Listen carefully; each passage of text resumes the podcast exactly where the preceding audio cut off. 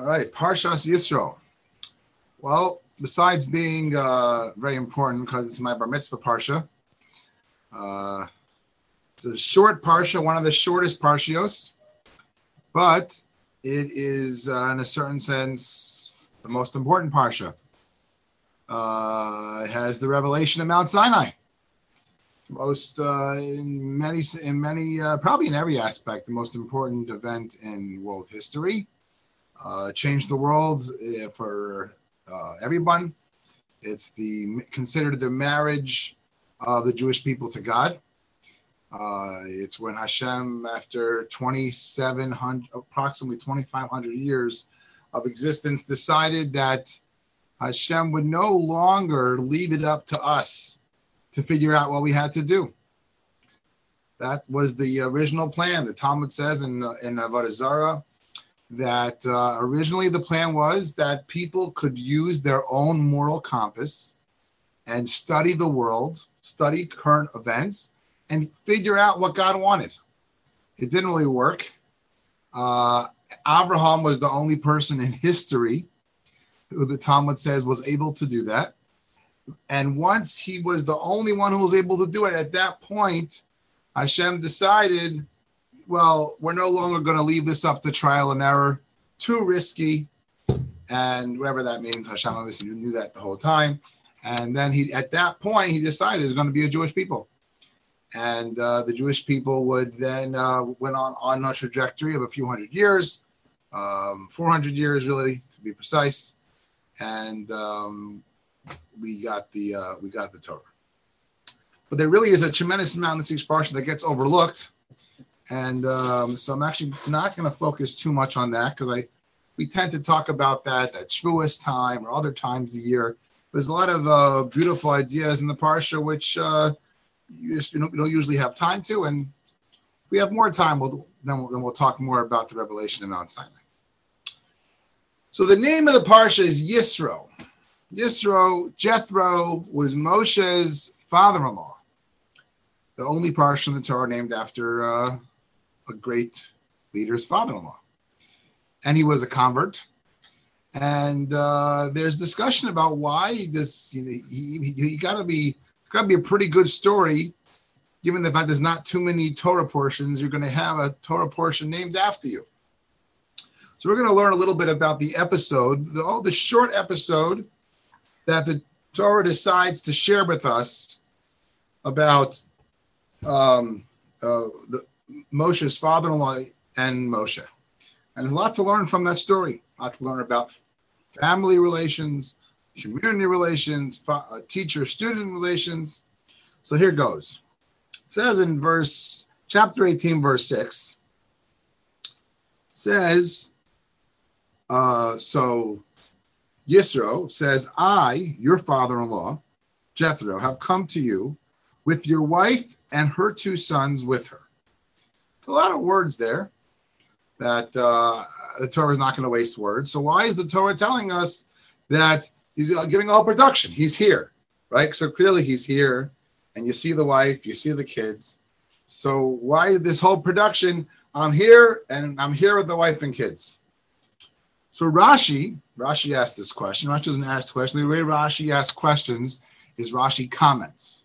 And the way you study properly Rashi uh, this is just one of the a simple uh, uh, hack uh, as to how, how, to learn Torah. You don't never just cruise through anything. If Rashi comments, that means there was a question.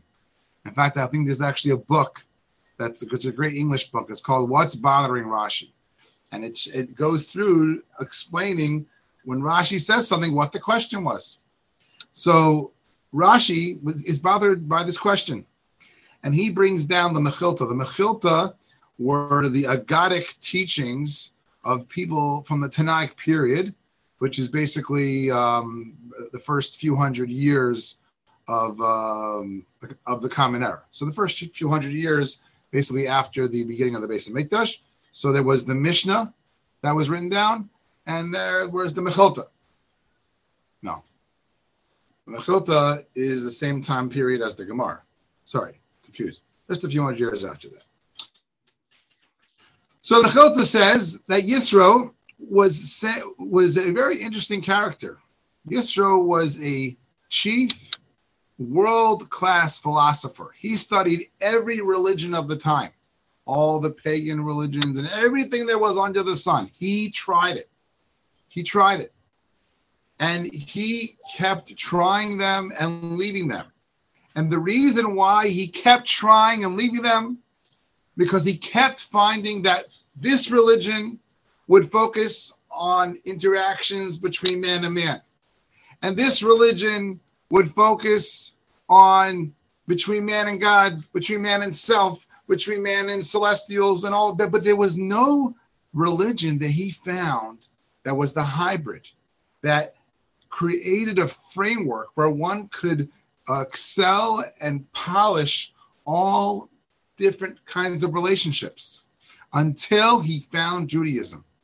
At that time, obviously, it wasn't in the form that it was now, but the concept that we have of Judaism, the Jewish God, the Jewish belief, the, the Jewish people. And that was what he was telling Moshe. He said, Moshe, I've come to you. I've left my people and I've come here with who? With your wife and your two sons. And he's he's not just being a protective father-in-law and grandfather. He's saying, he's reminding Moshe, Moshe, remember, you are the spiritual light to the world.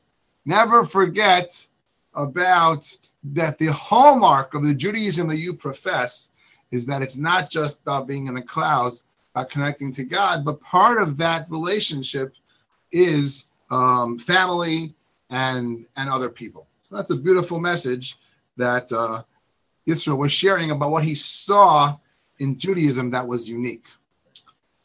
Not that other religions don't have things in them that could perhaps uh, smell of that, but the beautiful balance that one can have and one lives uh, a life which God Himself is giving us instructions how how to do it.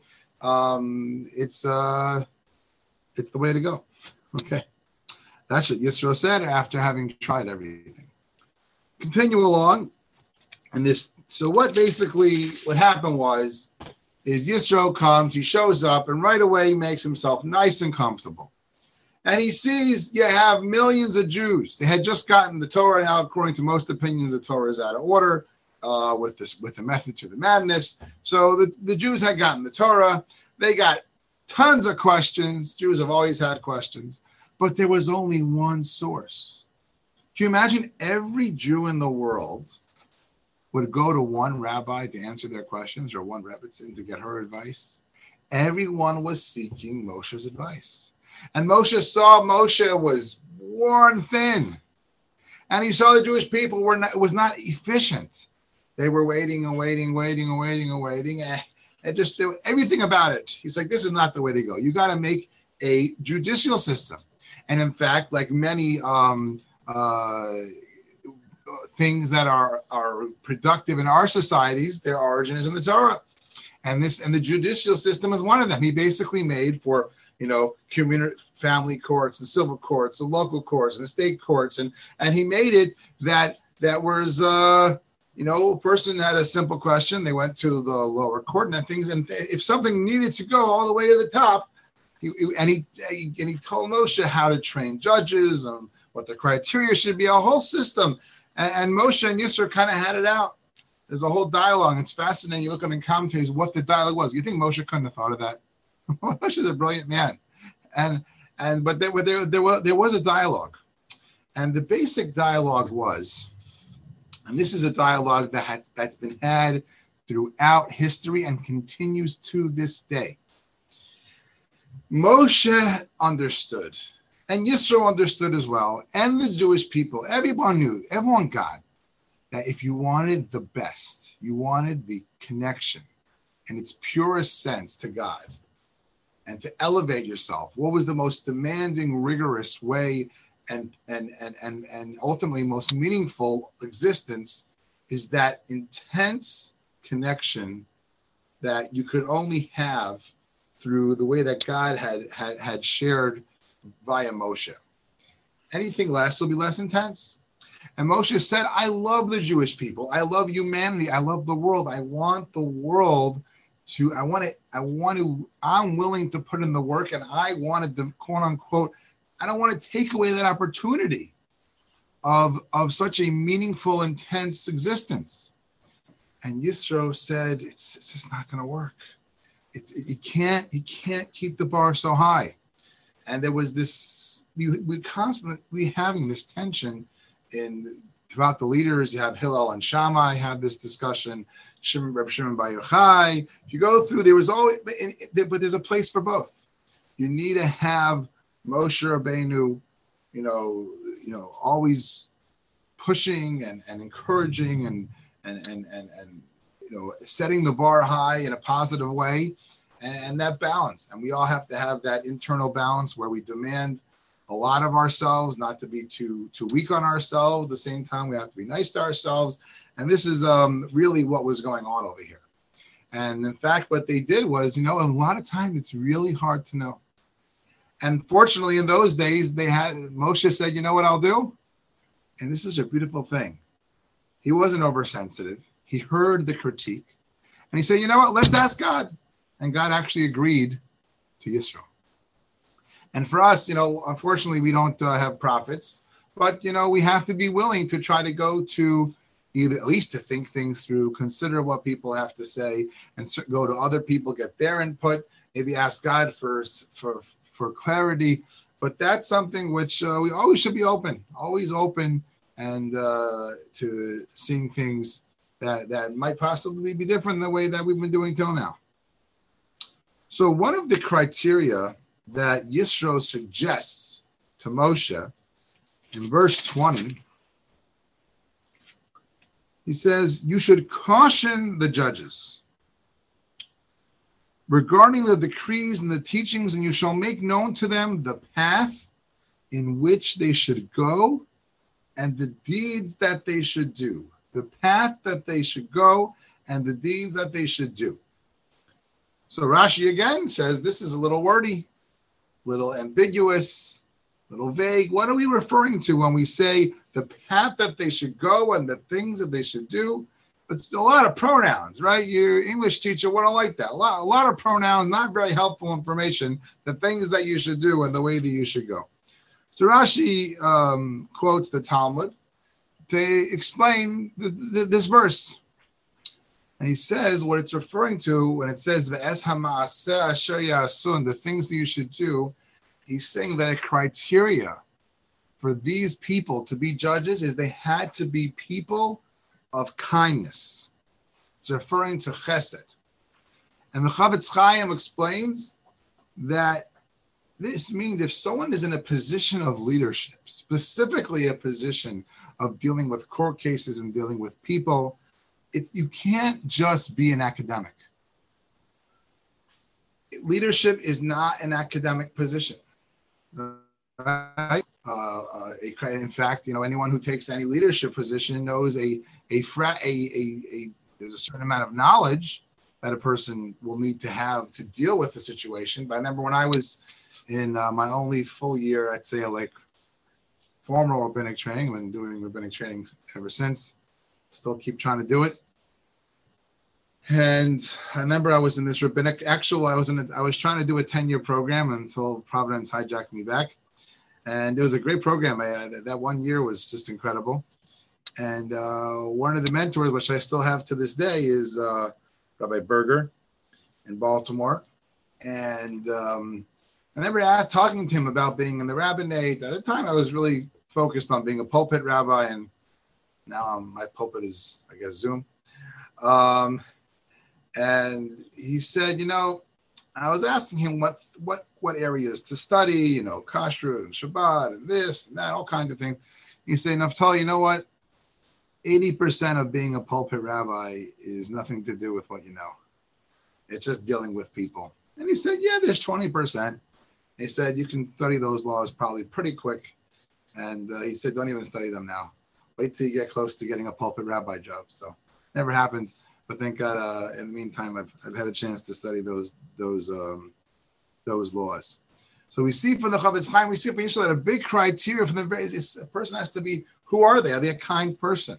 Are they a person who is inspiring? You know, no one's inspired someone could be awed by someone's Torah knowledge, someone's level of spirituality, but then if they see they're not a kind person, it doesn't inspire people to want to be great in other areas.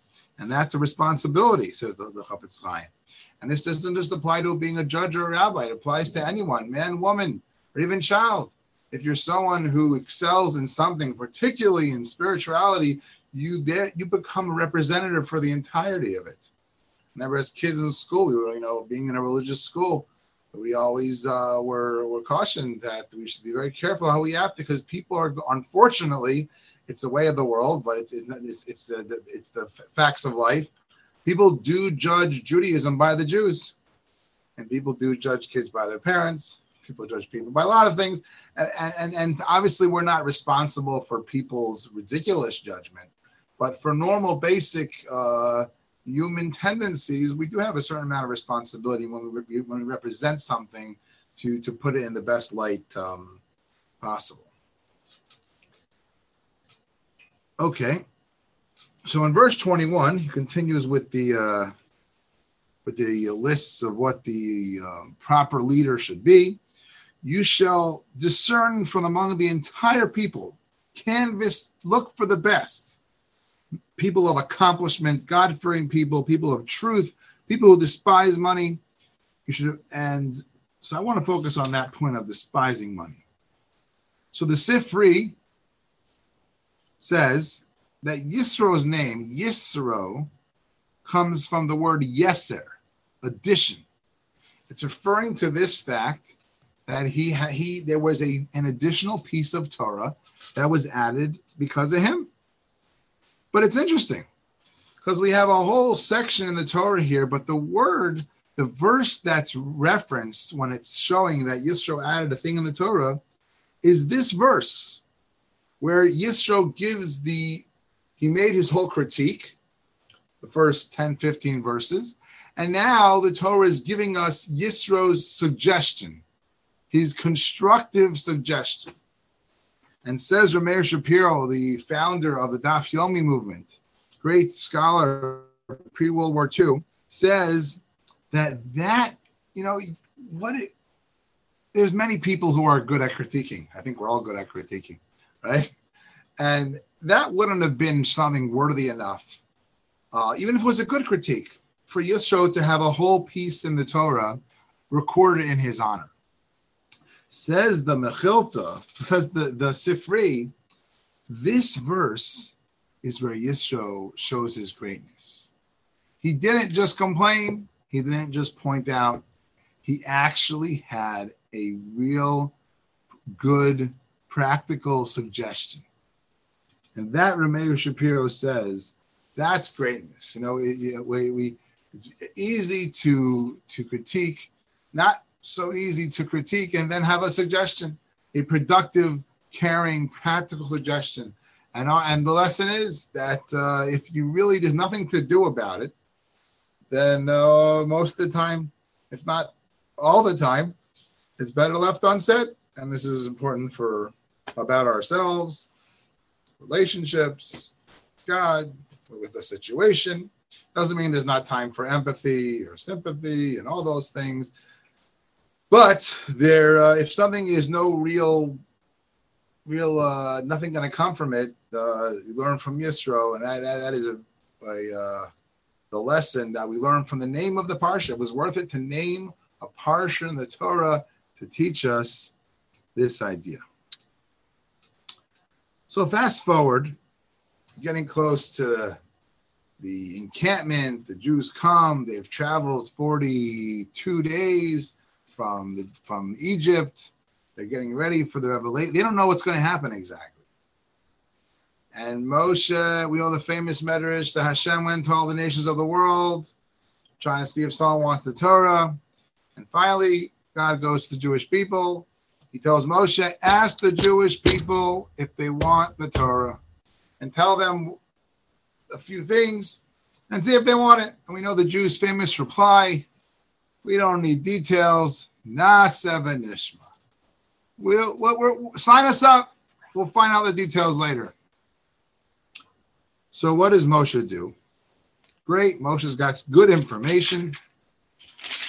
What does Moshe do? Verse chapter 19, verse 8.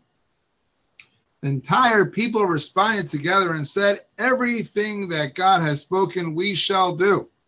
Famous words. Then the verse ends off Moses brought back the words of the people to God. Rashi asks, everybody asks, the Mechilta asks, why did Moshe have to go back and tell Hashem the answer? Hashem knew the answer. Of course, you know the answer. Hashem hears everything we say and do. You know, Hashem was there. But says the Mechilta that, the Hashem was and Moshe was teaching us the Torah, was teaching us derech eretz.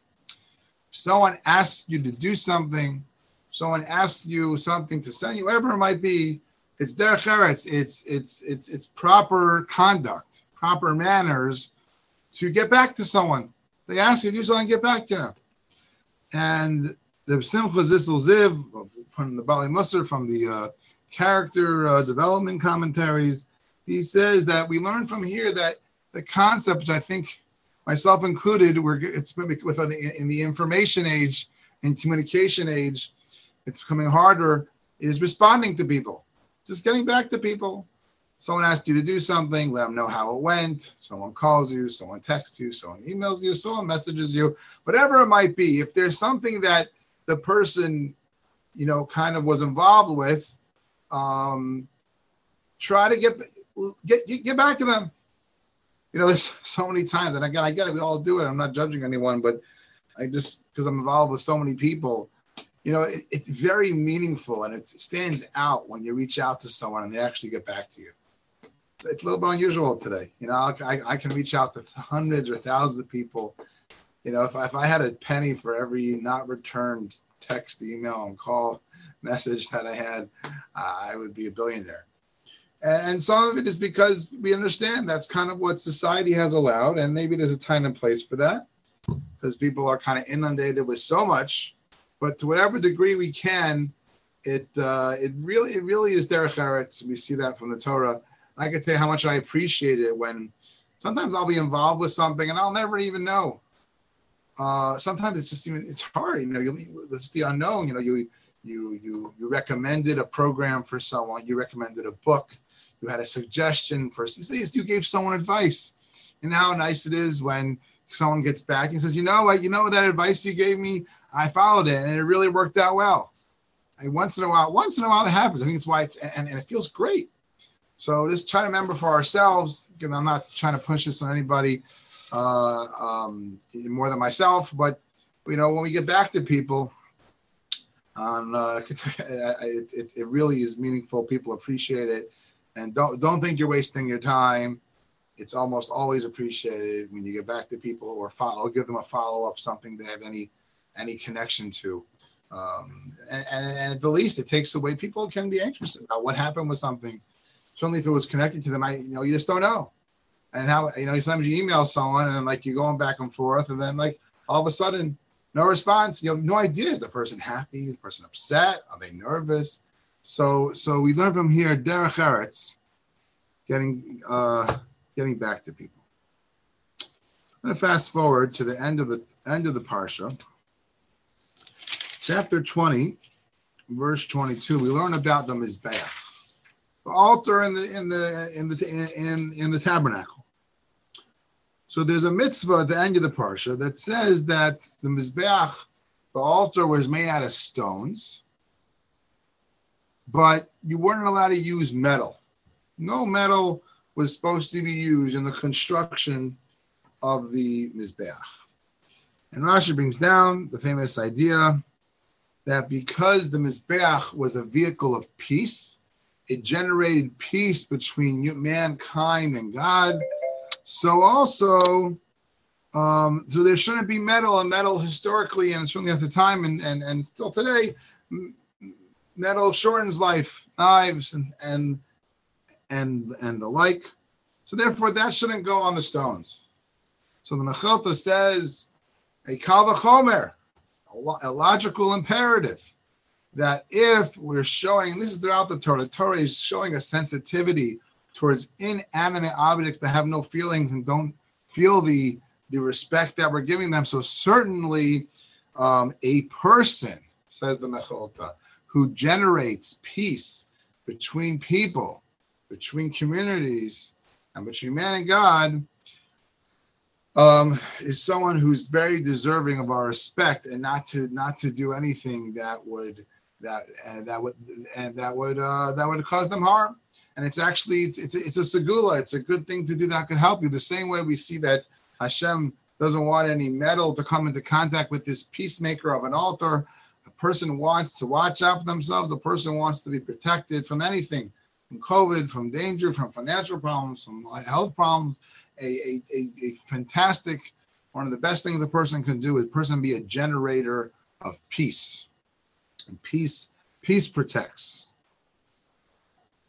So another mitzvah about making the mizbeach is that we know if you look at all the pictures, the miz the altar had a ramp, and the reason why it had a ramp says the last verse in the parsha, you shall not ascend my altar on steps why step? Why um? Why no steps?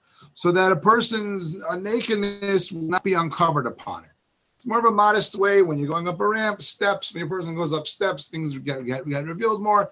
Yeah, we're talking about the temple, a very very high level of um, of sensitivity, and it's the same idea that here you have we're showing respect to a piece of furniture for all intents and purposes. And that's the respect that we're showing. Certainly to people, you have to have uh, respect and uh, just respect, basic human dignity, respect that people deserve for just being uh, human human beings. So just want to take a little little a little bit of uh, time to just study this this to just goes without saying revelation of Mount Sinai is the central, it's at the core of Judaism. If a person, the way a person understands that, the, the degree of the clarity that a person has in their belief that God did share with the world and share with the Jewish people his, his instructions for the world, to the degree that a person has clarity on that, their entire life and the trajectory of their life depends on that completely. I can't tell you how many conversations I've had with people of all different topics, you name it. And ultimately, we'll be discussing something about the Torah's viewpoint and something either either in a written verse or at least a written verse.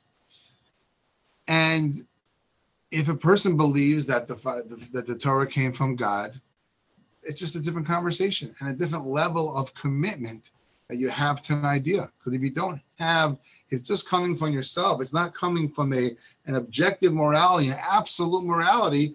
Then things are whimsical, and and and, and it's different conversations. Instead of, of the question being, well, I'm trying to understand. I'm trying to make this idea practical in my life.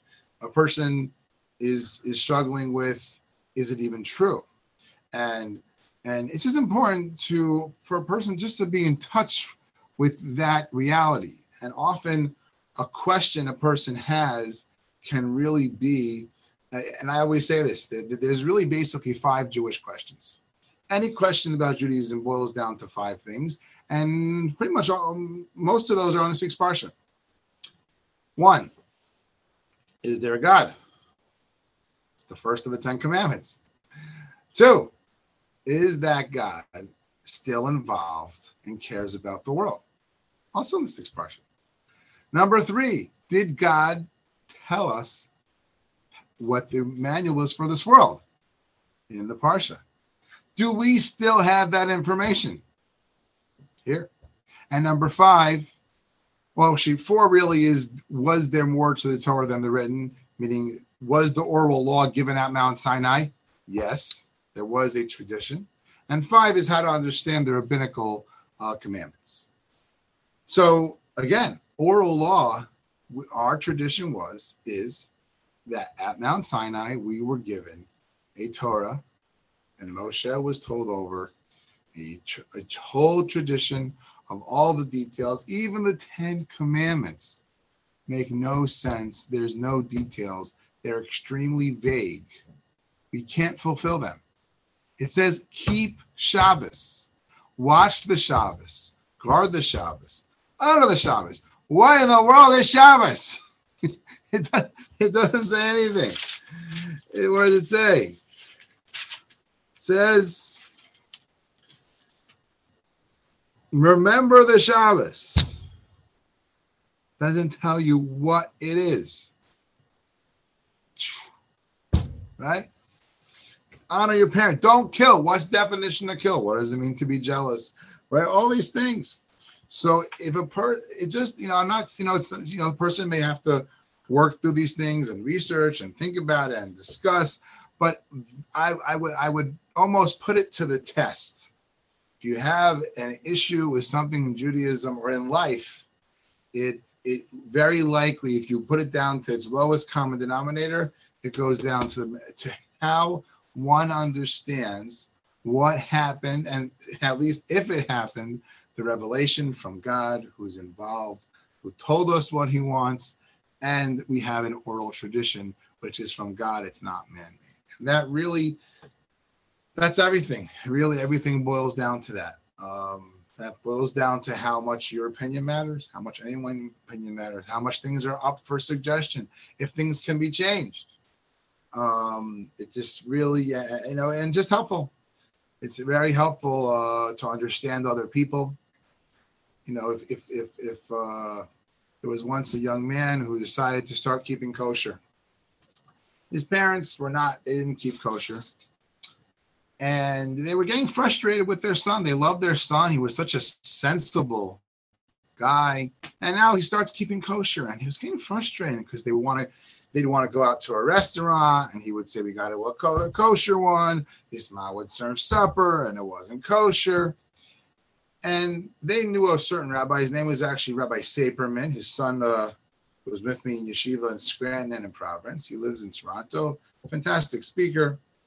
And um, the parents called it out. They were they were good. They were good parents. They were sincere. They were happy to let their child, you know, explore and go their way. But they they felt their child was was not being willing to compromise. You know, this, this is something as compromise. So they go to get they go to Rabbi Saberman without their son, and they say, Rabbi, can you explain? Our son wants to keep kosher. He has our blessing.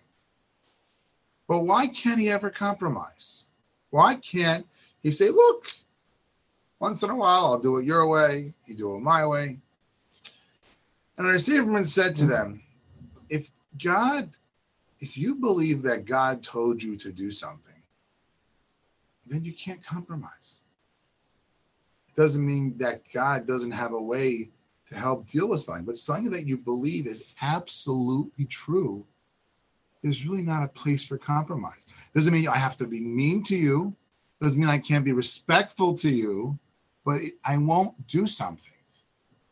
And if even if one one doesn't agree with that or a person doesn't come to that, but a person appreciates that's where someone's coming from, or they're such an idea. In our world today that concept is a very foreign concept that that, that there are people who believe there are absolute truths and, and, and truths that that are that come into con that they can't all be the same. There's the famous one minute proof not even one minute that all that five of the major world religions can't all be true not one of them if one's true the other one's not first question do you believe in a god monotheistic right? Okay, so knock out Buddhism and Hinduism. Gone. Okay, so if you believe, then those two are false. If you say there isn't a God, then you knock out Christianity, Islam, and Judaism. Okay, how did God communicate his his ideas to the to mankind? Moses. Jesus, well, if you believe that Jesus is able to override Moses, okay, so Judaism and Christianity can't. And if you believe Mo- Moses is absolute, then Islam and and Christianity is as well. So here you have five major religions. We can like people, we can be nice to them, but you can't truly believe in one and believe in the other. And that is, it's a hard concept to wrap our heads around, but it's okay. It is okay to think and to even know that that's the same way you know your name is what your name is. Someone else, um, if someone else tells you potato tomorrow, you're not going to say to them, oh, well, that's your opinion. You know, you know your name is, it's okay. And this is what Judaism professes. So that so two more short ideas, then we'll do a quick wrap up. It says in verse chapter 18, verse 17, that Yisro was coming and giving this advice to his son-in-law. And it says very straight. Speaking of being straight, he says, The father in law of Moses said to him, The thing that you do is not good no sugarcoat. It's not good. He's saying it with authority. Says of Yerucham Levovitz. Levovitz passed away, I think, in the 50s. Great uh, character development uh, uh, leader. He said that Yisro, he had, and he calls it the Koach Habikoris. That means the, the strength of criticism. Now, says Rabbi Yerucham, most people, when we think of someone who's critical, we don't think of it as a strength. We think of it as often a detriment, a weakness. We think of it as annoying. So when we say a strength, what does that mean? So what it means, says Rabbi Yerucham, that what's the core of this ability to critique? it's the idea of of really a search for a truth, a concern for the truth, an unrelenting um, interest in searching and exploring.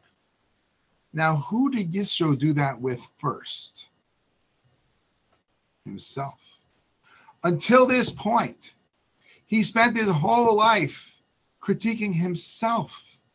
He was leaders. He was a lead. He left countless leadership positions. He critiqued himself. And then, and only then, when he shared his his his his attention to detail and pursuit of truth in a way that would he felt would share with others. So the koach habikores, the ability to criticize, the strength. When when can one know if it's a strength? You can know if it's a strength if the biggest focus and force and attention of your ability to criticize is here. If you see that that's the main focus of your criticism, then you can be pretty confident and trust yourself that you really care about people and you really care about the truth and that your your comments will be appreciated because people understand that your most your fingers are here and people get that you're after the truth. And and that's something which you have to pay attention and and again sometimes we have to say things people you want to make sure that the we're at least at least and really much much much much more critiquing ourselves. Because that's really the only person we can somewhat change. And if you want to impact anyone else people will look is this the kind of person who ever critiques themselves? Is this the kind of person who ever will take criticism from anyone else? And that is what Rucham says is we learn from Yisro. The last thing I want to share, I saw this uh, one of my friends' uh, books on the Parsha. All his books are great.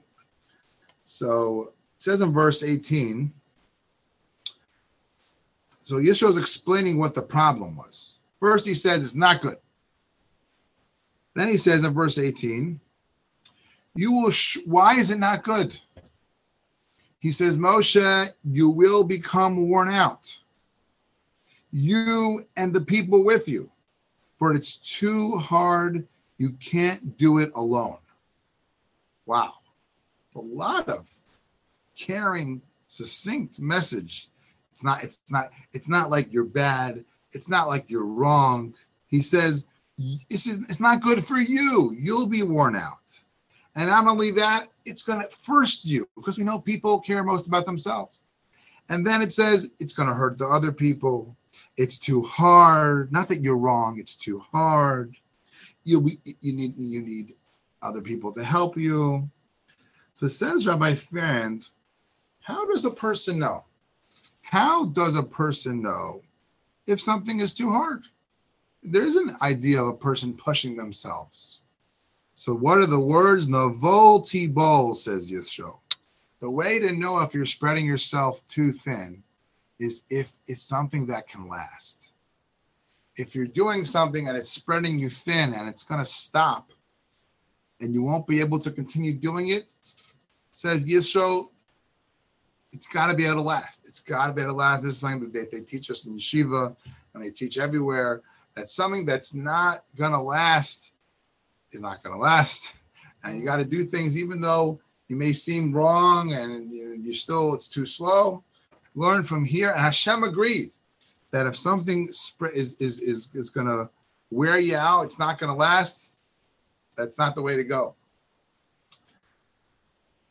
That's one understanding. But Frand brings also from David Feinstein, just passed away, is from the Racha, that Yisro had a different issue. It's not so much, you know what, Moshe? Moshe was incredible. Moshe really could have handled it. And maybe even that generation was on such a such a level that they could have handled this. But says of David Feinstein, Navol Tibo, it's not going to last for posterity. Leaders in the future are not going to be Moshe Rabbeinu. The Jew, Jewish people in the future are not going to be those people. And there's going to be a precedent which will not be able to be sustained. People aren't, if the only leader to ever be was Moshe, there wasn't underlings and lower level, lower levels, then people wouldn't be able to have the respect and the confidence that we need to be able to have in quote unquote lower level leaders. All of us are leaders to some degree. And Yisro said we can't set up the Jewish people that well, it's Moshe or bust. Because yes, there are things we need Moshe Rabbeinu for. But there's a lot, a lot of wonderful things that we can learn from parents and friends and mentors and other people. And, and, and that has to be, it's not practical, says David Feinstein. Yisro saying this is not the, the message. Judaism is not an ivory tower hierarchical religion. It's a it's a relationship that is accessible to everyone and everyone, and and it's not something that oh if I have connections, right? Because how you know you have someone like myself, I'm not high on, but, but I can access t- tremendous ideas and tremendous uh, resources, and anyone can do that. Yes, maybe take a little time, a little know-how, a little research, but very quickly, if a person puts their mind to it, I mean, someone uh, recently asked me, um, how do you get certain competency in Jewish law? The first thing you got to do is put your mind to it that you want to do it, and then it's just a matter of doing a few things. So, quick review. First thing we learned that Yisro saw in Judaism, the beauty was that you, it's it's complete.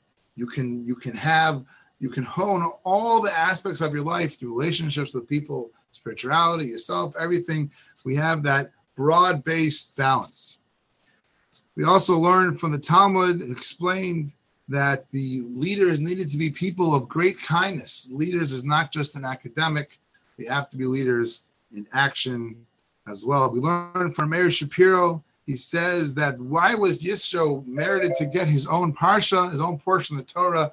because when he gave criticism, it wasn't just criticism, he actually had something constructive to share. We learned Rabbi Simcha Zissel Ziv said that it's derech eretz, it's proper manners to get back to someone, not to leave people uh, hanging.